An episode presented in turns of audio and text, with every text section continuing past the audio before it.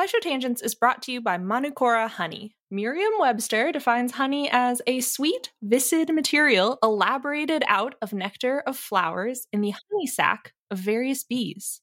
And that's all good and fine. out. But old Merriam and Webster used some words that I don't know and didn't really hit the mark when it comes to talking about Manukora honey. First off, Manukora isn't just sweet and viscid, it's got a rich, complex taste and a creamy, melt in your mouth texture that you won't find in your average, everyday grocery store honey. And nectar of flowers doesn't cut it when you're talking about the nectar of the Manuka tea tree in New Zealand, the only nectar these bees feed on in the production of Manukora honey. In conclusion, Manukora ain't just your average boring dictionary defined honey. It's special honey. I know this firsthand. Uh, they sent us a jar, a squeeze bottle, and some honey sticks, and we've been sharing them around the office of their MGO 850 plus, their best-selling honey. It's not the same. it's not what you're thinking of when you think of honey. Look, have you ever think to yourself if like a company made grapes for the first time, we'd go nuts. It's, I feel like honey is this way, where I'm like, if anybody like made this up, we'd be going out of our minds. But this is like if honey happened again. Did you like the honey, Ceri? Uh, So I moved into a new place where there's no insulation in the walls, and so uh, I've been drinking a lot of tea, and Mhm. sometimes that tea needs a little bit of honey. And I initially poured in this honey thinking it was going to be grocery store honey, and then I was like, "That's different," and now it's a little uh, breakfast treat. It's a great breakfast treat because it's it's it's a little like it's for toast. I could put like this on my butter toast, and I'm like, ooh, I'm having an experience. So Merriam Webster also defines ultimate as the best or most extreme of its kind. Now that one fits Manukora to a T. Indulge in the best or most extreme sweet viscid material elaborated out of nectar of flowers and the honey sac of various bees from Manukora.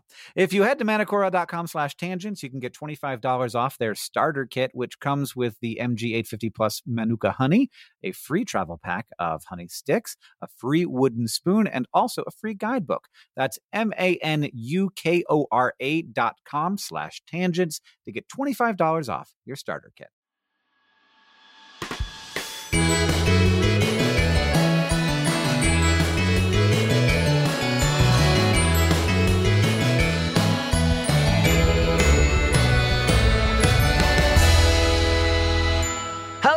Welcome to the SciShow Tangents, the lightly competitive knowledge showcase starring some of the geniuses that make the YouTube series SciShow happen. This week, as always, I'm joined by Stefan Chin. Stefan, what was your first email address? I don't want to say it's my current email address. Oh. Uh, but my first instant messenger, my AIM name was Joseph2G because a girl that I liked called me Joseph. you were like, all right, I'm I'm Joseph now. It happened. Uh, everybody. Melinda says I'm Joseph. I'm Joseph. What's your tagline? Uh, it's a gosh darn lovely day. Oh, Sam Schultz is here as well. What's your tagline, Sam? Spider anxiety. Ceri Riley has joined us uh, today. How many Earths would it fit inside of the sun? Oh, okay. I'm gonna guess, and then you laugh if I'm way off. 350. Oh, that's got Oh, that seems low. Yeah, yeah, you way off. Oh, I don't know how big things are. yeah, it's it's over a million. Oh, that's Whoa. a lot. I feel like once things get a certain amount of big, I Yeah. am not good at understanding how big they are relative to each other. I know that's like a human problem, but me Yes. especially, even with like crowds above 50 people, like I don't know, Mhm. that could be 100 or 300. Uh, what's your tagline, Ceri? Egg apocalypse. And I'm Hank Green, and my popsicle is Taco Burp. Every week here at SciShow Tangents, we get together to try to one up a maze and delight each other with science facts. We're playing for glory, but we're also keeping score and awarding Sam bucks from week to week. We do everything we can to stay on topic, but we're not always going to be good at that. So if the rest of the team deems your tangent unworthy, we'll force you to give up one of your Sambucks. So tangent with care.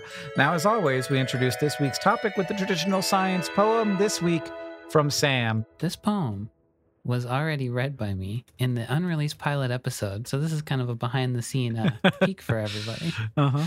and not due to my complete mess of a life. My dad always says when he was a kid, there were frogs all over. You'd hear them all night, sitting by the stream, doing whatever frogs do. In the time I've been around, I've seen a couple frogs swimming somewhere, maybe. I don't really remember. I think I probably know where they all went, but I won't go into it here. I know some other frogs, like Kermit or the Budweiser frogs, and they are good frogs, but there used to be more. The end. it's very different. It's a very different vibe from our current tangents poems. Mm-hmm. Very free yeah, that was the very first Are- tangents poem ever written. Yeah. Oh, really? yeah, they're a little happier now, usually. yeah. Yeah. That I'm- was just kind I'm- of like a collection of thoughts that you think at 2 a.m. about frogs. So the topic today is frogs. Ceri, what's a frog? We actually have my a favorite science- part of the podcast is when I get to say that.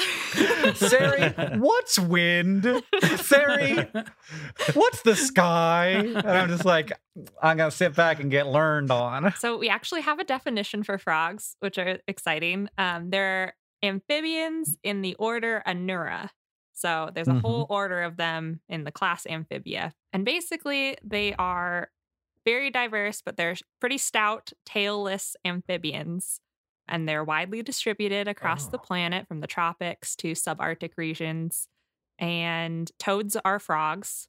So toads are the family Bufonidae or Buffonidae, which is a subcategory of the order Anura. Hmm. All, all toads are frogs, not all frogs are toads. I am a little surprised that you included the word stout in your official definition of a frog because to me stout is a completely subjective thing but then i look at a frog and i'm like eh, Yeah. They're compared to stout like other reptiles which are very long Mhm. they're kind of stout Yeah, they're not very long, they're not very tall. So the only adjective to describe them is stout. a stout uh, yeah okay Are you looking I- up the definition of stout? yeah i just i've never quite locked on to what stout No, means it means whatever it, like I- a little teapot is. Yeah. Stout. Teapot. Yeah. Winnie the Oh. Pooh is stout in my brain. Winnie the Pooh is definitely stout. Yeah. Ceri, do you know the etymology of frog which is a great word It is a great word, and it's even better because it's mysterious. Like, I can't find a good etymology for frog. The Proto Indo European root is prue, P R E U, to hop. And then it just jumps to frog or Old Norse frosker or Old English froga. And Uh-huh. so at Oh. some point, we switched from jump to frog. And who knows? Uh, a linguist somewhere, maybe. But then, like, rana is the Latin word for it, which is sort of like croaking.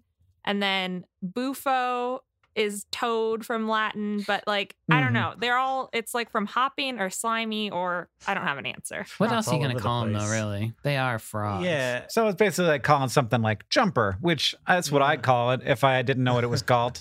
well, thank you, Ceri Riley and Dictionary Corner. now it is time for one of our panelists, and it's Ceri, has brought three science facts for our education and enjoyment, but only one of those facts is real. The rest of us have to figure out which is the true one, either by deduction or a wild guess. And if you get it right, you get a Sambuck. If not, then Ceri gets the Sambuck. And remember, you can play at home at twitter.com slash scishow tangents.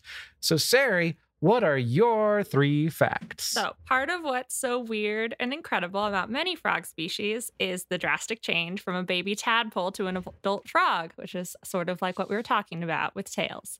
So, which of these weird tadpoles is real? Oh, weird tadpoles. Oh. Yeah. I didn't know there were many kinds of tadpoles. There are. You're going to learn about them. so, number one, after hatching, the tadpole of the species Notaden bennettii poops out a sticky super glue like substance in a lump.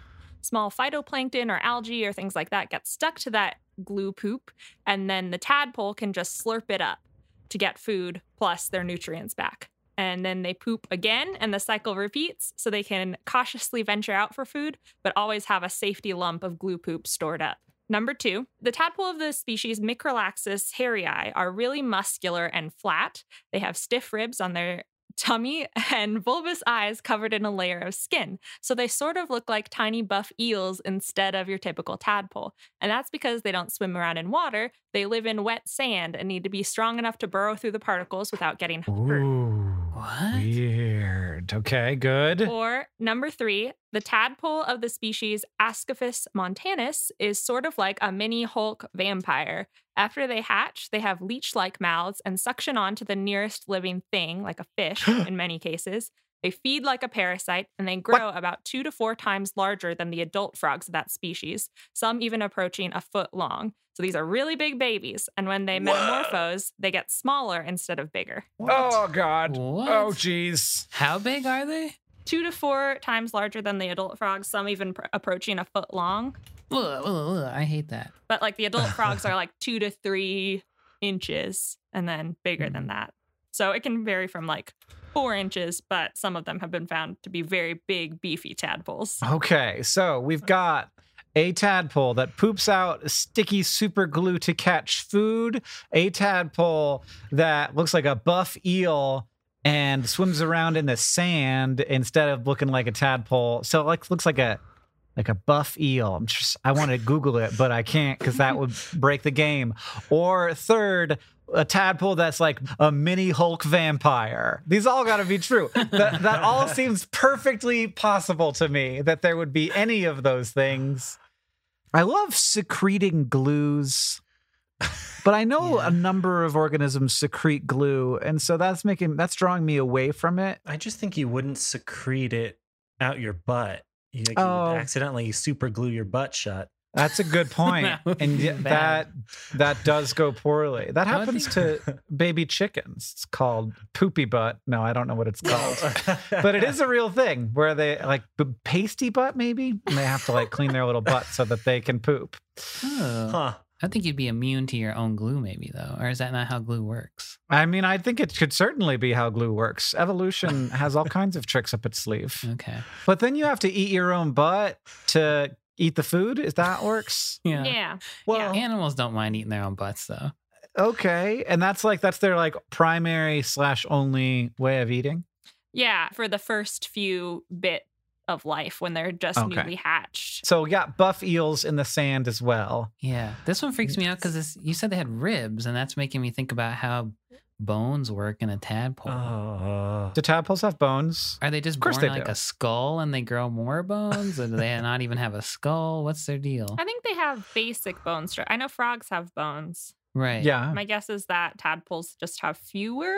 yeah. I mean, they're they're vertebrates, so they got to have a spine, and then probably they got to have something for their muscles to connect to.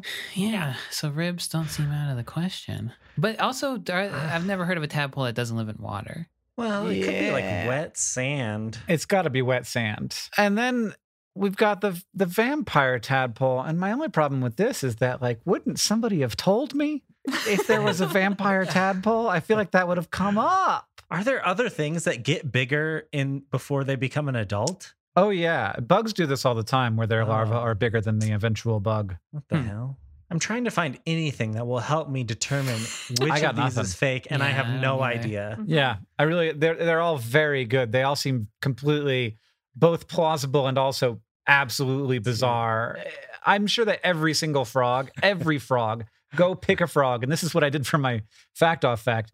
You pick a frog. There's something weird about that frog. Something really weird about it. All right, everybody, the moment has arrived. Go to twitter.com slash scishow tangents to vote. And now we will vote. The butt glue seems so boring by comparison to the other two. so I think, well, I think I'm gonna, uh, mm, I'm gonna go with that one, the butt glue one. I'm going to go with the buff eel. well, I'll go. I, I I don't know. I'm gonna go with the buff eel too. I don't really have a reason. Well, at least right. you you're gonna make me feel less lonely uh, in our loss. Ceri, is it the buff eel? It is the buff eel. It's the buff eel. Yeah. What luck! Yes. yeah, I can't believe you both got it right. I was really proud of my lies. It was very they were both great, and you also like had great back like good information about them. Mm. So they are all based off of real things. But to start with the real one, the buff eel tadpole, they just exist, uh, which is very cool. so they are Indian dancing frogs. So, like India, the country. And they were named for the fact that they stick out their legs really long to do mating dances, which is very Cool, fun cool. and cute. And so Mhm. they're like, they're dancing frogs. So even though we discovered those frogs 125 years ago, as of 2016, I think, or 2014, no scientist had ever seen their tadpoles, and their tadpoles were the last to be discovered out of all known I think, species of frogs and toads out Oh. there. Huh. Wow. Uh, Were they just looking in the wrong place? Is yeah, that why? they were looking in the water. Yeah, it's the only family out of the 54 frog and toad families that they hadn't seen tadpoles because they were always looking in the water. And then eventually, one group of scientists in 2014 to 2016 ish, like started digging in the sand because they were like, I don't know, we've looked everywhere else. and then they found a bunch of little wormy things that Oh, gosh. looked like They're tadpoles really gross. that like wriggled away from them and buried deeper into the sediment. And so they were like, ah, it's the tadpoles. And so these are called fossorial tadpoles because they live underground instead of in water. And it is wet sand. Um, and they do still breathe through their skin, as far as I know. But they just like eat the sand. So their intestines were full of sand and their outside is covered with a thick layer of skin so their eyeballs don't get scratched up by sand. Ew. And they just live their tadpole lives as though what do you mean they eat the sand? What are they eating? Like, there's know. food in the sand? Yeah, there's probably like little crumbs of stuff in the sand, little tiny Yeah. chunks of algae. Um, and they're getting nutrients from it. But yeah, their their entire digestive tracts were full of sand. I I love that there was a long period of time, and this would have been a good fact too, where you're just like, there's a there's a frog that we don't know where it comes from. It's just like mystery frog. Is there a vampire tadpole? That is like a mixture of two. There is not a vampire tadpole. There is a tadpole. It's like the Rocky Mountain tailed frog, and their tadpoles have leech like mouths and they stick onto the bottom of rocks and in rushing streams and just stay there Hmm. to be safe. And so when a researcher picked them up, they were like, ah, it leached onto my hand. Is this really a tadpole? Um, but that's just their adaptation to surviving in more fast paced waters. Mhm. They latch onto surfaces. And then there are paradox frogs, which do exist. They are frogs where the tadpole is way bigger than the frog, but the eggs are normal sized. So that's fine for the mother frogs. They don't have to lay like humongo eggs to get the giant baby. They just have to look at their ugly babies. Yeah. well, they leave them behind and the babies forage themselves. Good. So Yeah. Good. there is no super glue poop, but there is a frog mm. called the crucifix frog.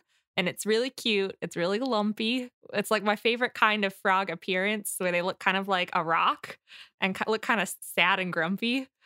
It has evolved a sticky goo secretion from glands on its skin and back. They use it to attract insects to their skin, and then they just like shed their entire skin and eat it.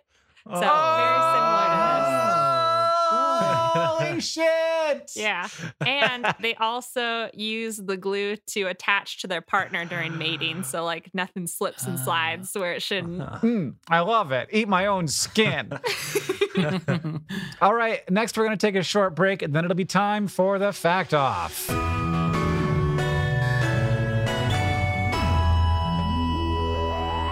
SciShow Tangents is brought to you by Rocket Money. If I asked you how many subscription services you had, you think you could name them all? And before you just start naming streaming apps, remember that basically everything has a subscription these days video games, dating apps, food delivery apps. It's a subscription service world. We're just living in it. And with all of these subscriptions, it can feel like money is just flying out of your account. And that, frankly, sucks. But Rocket Money can help. Rocket Money is a personal finance app that finds and cancels your unwanted subscriptions, monitors your spending, and helps lower your bills. Rocket Money can help you negotiate to lower some bills for you by up to 20%.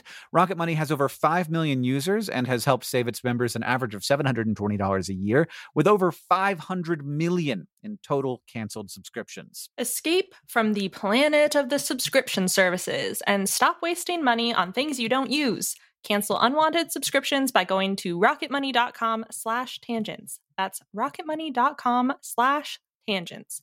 rocketmoney.com slash T-A-N-G-E-N-T-S.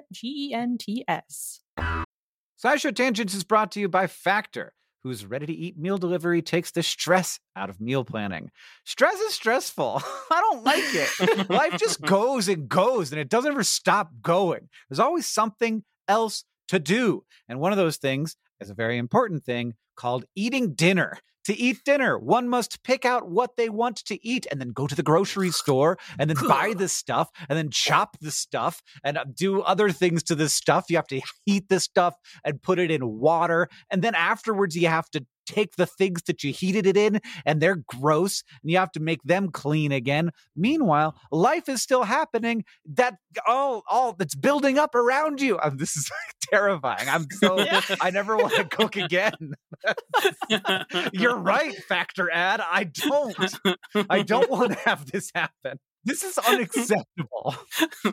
Sometimes, uh, parentheses, all the time, uh, you just don't have the time or the energy for meal planning on top of everything else going on in your life. So, thankfully, Factor is here to help.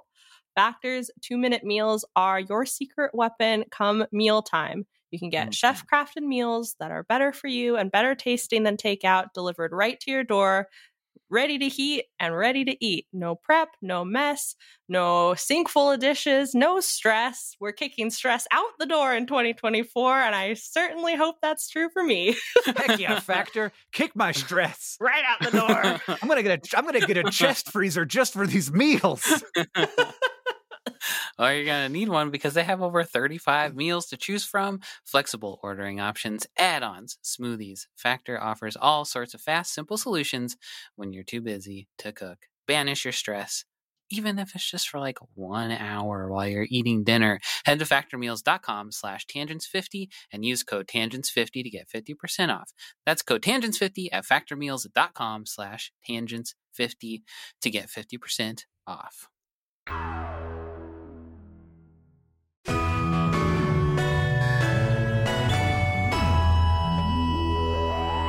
Welcome back, everybody. Sambuck totals. It's a tie game. Everybody's got one. Ooh. That means that Stefan and I have the chance to run off with it here because it's time for the fact off. We have each brought science facts to present to the others in an attempt to blow their minds. Ceri and Sam each have a Sambuck to award to the fact that you like the most and to decide who's going to go first. We have a trivia question. Who's going to ask it to us? Oh, I will. The average golden dart frog carries about one milligram of poison in its skin glands, which is enough to kill how many mice? A hundred mice. A hundred mice. Okay. Hank, how many mice? 500 mice. Whoa. wow, you guys are not prepared for this. It is 10,000 mice. Oh, what? holy crap. Or 10 to 20 humans or two African bull elephants. oh my hell? god. That is a toxic boy. It seems yeah. like a, a, little bit overkill, I suppose. But. How do I get like just like by what? Eating it or injecting it? I imagine just looking if at it's it. a tropical frog, it's touching it to your mucous membrane, so like getting it inside you somehow. When I was in okay. Costa Rica uh, doing some volunteer work, I convinced one of the guides to let me touch a poison dart frog. My teacher was not into it. The guide, very much so. And he was like, You can touch it, but once your hand starts feeling super tingly, you've got to wash your hands and don't touch your eyeballs or oh, tongue or anything in between. Otherwise, you'll probably get poisoned. I loved wow. it. I was in high school and it was one of the most exciting experiences of my whole life. I, I've suddenly started to feel bad that I employ Ceri Riley keeping her from her dream of being a frog scientist full time. I feel like they're like we've discovered something. You're a big fan of frogs. Yeah. I didn't know it. It's awakened something inside me. Did your hand feel really weird? Yeah, it did. It started feeling like it was falling asleep a little bit, mm, like oh, that kind of tingly. Oh. All right. Well, I guess I'll go first then. I want to tell you guys about this frog. It's called the Túngara frog. And different animals build all kinds of nests, and they're good for protecting their young animals. And you might turn to a hardy material like sticks or leaves, something that'll last a while and and protect protect your young. Túngara frogs build nests, not out of either of those things. They're found throughout Central America, South America, and the Caribbean. And you might see their nests lining the edges of ponds or puddles or just bits of standing water. And so to make the nest, I've not that I have not described to you yet. The the female Túngara frog will release her eggs along with a special co- fluid cocktail of protein and carbohydrates. The male frog will then whip that fluid into a foamy lather by stirring his oh. legs around while also adding his sperm into the mix. and that spermy foam will keep the eggs hydrated and protect them from microbes and other potential environmental concerns. And if conditions are good, the they will emerge from that foam 3 days later but scientists have observed the foam nests lasting for 10 days so if you can imagine like getting a getting a cappuccino that the foam stays for 10 days. That's the situation we're looking at here. And this is actually pretty weird chemically. So scientists are very curious about it. There are ways to make foam that lasts this long, but the detergent molecules that we would do that would be small enough that they would get through the eggs or the sperm and damage the inside of them, which is the exact opposite of what you want this foam nest to do.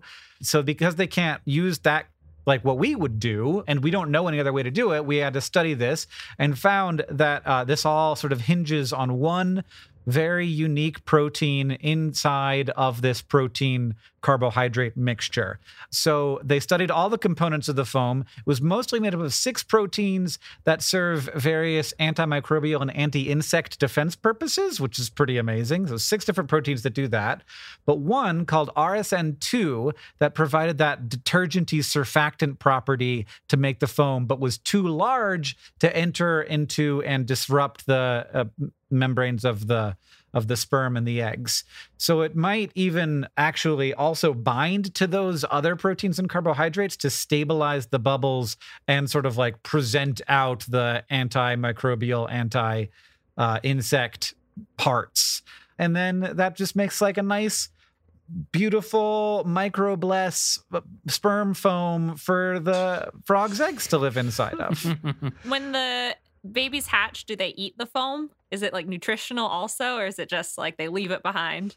I think they just leave it behind. I did not see any reference to them eating the foam, though. That would be great because if the first your first act as a organism is just to eat the the leavings of your parents' coitus. Oh, boy.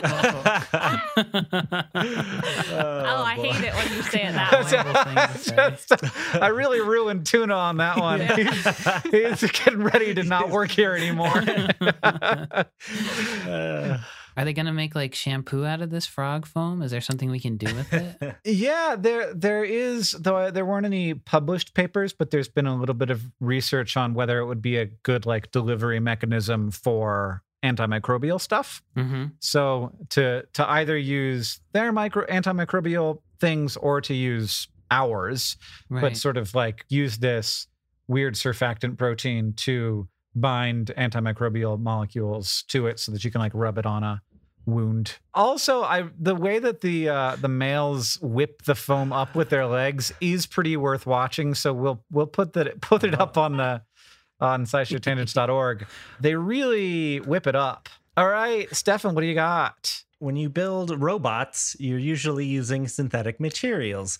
And so, like, if you make a bunch of nanobots and for some purpose to put them in the environment or in your body, because they're not super biocompatible, you can end up with side effects in the environment or side effects in your body.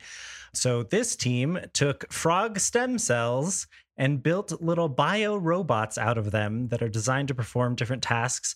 Like they could collect microplastics or other toxic substances, or you could use mm. them in the hmm. body to clear plaque out of your arteries. And since they're just made out of cells, they're super biocompatible. And so they designed these robots using an evolutionary algorithm. So they like tell the algorithm, we're using pluripotent stem cells and cardiac stem cells. What you got? And they, these were cells from the African clawed frog. And then they program it with different desired behaviors. So i think all of them like can locomote in some way. Some of them are op- oriented more towards object manipulation and some are oriented more towards object transportation. And hmm. so they got a bunch of these designs and took the most promising ones and then built them out of actual frog stem cells. And so to do that they perform little microsurgery on the frog embryos to separate the cells out. And then it, it, in the video it looks like they let the cells coalesce into like a sphere naturally. And then they perform surgery on the sphere to like sculpt it into the shape that the algorithm spit out. And then they layer in these cardiac cells in specific places also according to the designs that are that are generated by the AI. And so then they have these little biobots and there's no like nervous system or brain or anything like that, but the combination of the physical shape and the properties of the cells that they use cause these behaviors that they're looking for to just spontaneously emerge. Ah. And so how big is this thing? Pretty small. They're they're not that many cells. Mm-hmm. Um, but okay. it's enough to like like one of them looks like kind of like a human tooth with four little legs. Yeah. Okay. And then there's a version okay. that's like a tooth with only two legs. Oh, and man. there's some that look like Rubik's cubes, but if you poke out all the middle squares, so it has like holes, oh. and the, the ah. center is hollowed out, and then all the like cardiac cells just naturally start contracting. And they said that they didn't select for this, but that they just sort of naturally like work together. And so it acts like a little muscle and like flexes the legs in just the right way to like get it to move. it's very weird. And if you cut them, they self heal and maintain the shape of the design. And then there's sort of a built in like lifespan timer because they eventually, like, they don't eat. So whatever like mm. embryonic energy reserves they have is like whatever they have and then once that runs out they just die and then they're just a bunch of cells that get reabsorbed or whatever into whatever like i guess if they were in your body and so they imagine that you could use these to like trap microplastics or clean up other environmental pollutants or you could have them transport medicine through the body to specific places or or clear out plaque in the arteries like i mentioned earlier. Uh, and they describe them as bespoke living systems which i thought was kind of fun.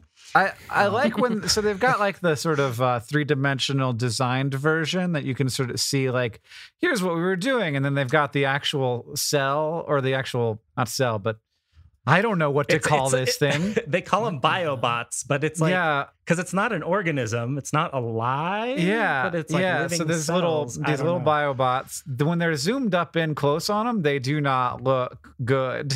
They look upsetting to me. Why were frogs stem cells specifically good for this? Could it be any stem cell uh, or? I, I don't know if why frogs specifically, but I, it it might just be that they know like they had a good enough idea of the properties of these frog stem cells that they could simulate it well huh, and so okay. that the simulated designs they could be confident that it would translate to the real world mm-hmm. um, but i'm not actually sure that's pretty cool, man. That's pretty cool. I don't know if it's a frog, but it's pretty cool. it's, part, it's parts well, of a frog. That's not a frog. but, it, but is it stout? Would you call these little things?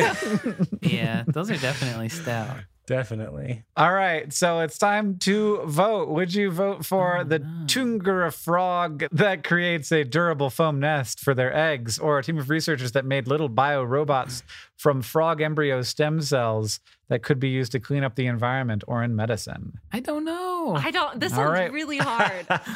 yeah, I agree with you. Three, two, one. Stefan. Fuck me. Whoa. It blew my, it blew my mind. It like made my stomach actually queasy.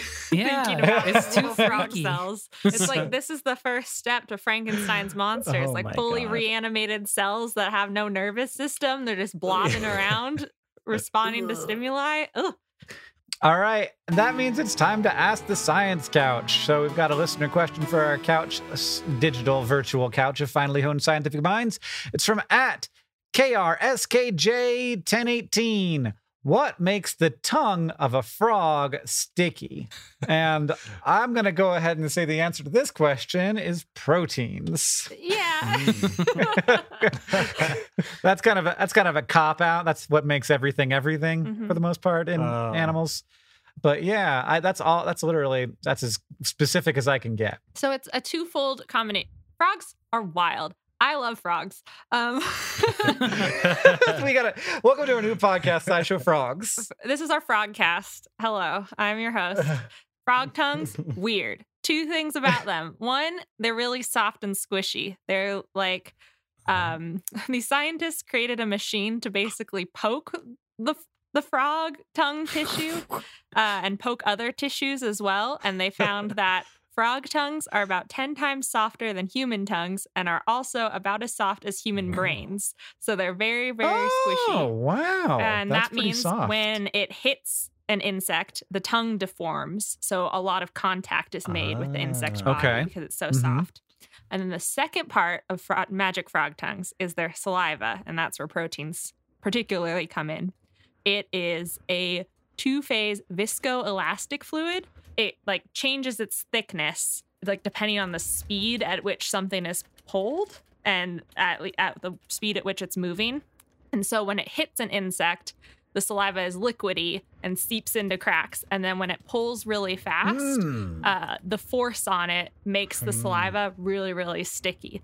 And then it gets into the frog's mouth. And then without the extra movement, then the saliva becomes less sticky again so that the frog can blink Ah, and squeeze the insect down its throat. That's genius. Oh, I never thought about how it's how it can actually swallow the stuff. Yeah. If it's got to be really sticky, it's hard to get it off your tongue. Yeah. Yeah. Unless you're just eating your own skin.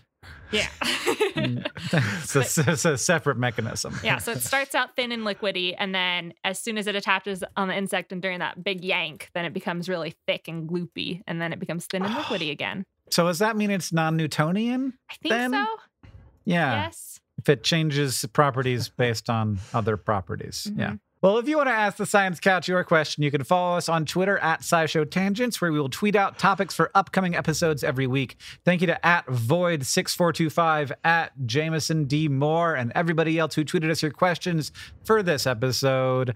Sambuck final scores. Ceri and Hank and Sam all combined. If we were all working together, we would have tied with Stefan, who has three points to I love our that for one Stefan. Thank you. which means that Stefan is now He's the in the lead. Whoa! Chin bucks, let's go. And I'm still oh god, I'm not not just behind. I'm I'm dragging so far back there that it really does seem insurmountable at this point. If you like this show and you want to help us out, it's very easy to do that. You can leave us a review wherever you listen. Very helpful. Lets us know what you like about the show. Second, you can tweet out your favorite moment from the episode. And finally, if you want to show your love for SciShow Tangents, just tell, people, about us. And if you want to listen to SciShow Tangents ad-free, you could do that on Luminary. Thank you for joining us. I've been Hank Green. I've been Ceri Riley. I've been Stefan Chin. And I've been Sam Schultz. SciShow Tangents is a co-production of Complexly and the wonderful team at WNYC Studios. It's created by all of us and produced by Caitlin Hoffmeister and Sam Schultz, who edits a lot of these episodes along with Hiroko Matsushima. Our social media organizer is Paula Garcia Prieto. Our editorial assistant is Deboki Chakravarti. Our sound design is by Joseph Tuna Medish. And we couldn't make any of this without our patrons on Patreon. Thank you. And remember, the mind is not a vessel to be filled, but a fire to be lighted.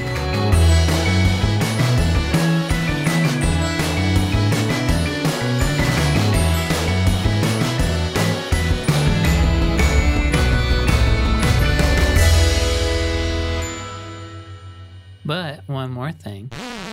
In 1916, H.W.M. Kendall, who was a British Army doctor stationed in India, wrote in the British Medical Journal that uh, thanks to an abundant supply of frogs, ulcers, and time, he had learned to use frog skin grafts to treat not only ulcers, but also several battle related wounds. So he would cut the skin off the inner thigh of a frog and leave the frog alive, apparently, and then put it on the ulcer, which I guess ulcer was kind of like trench foot, is what he was talking about. It seemed like because Mhm, people had it on their legs.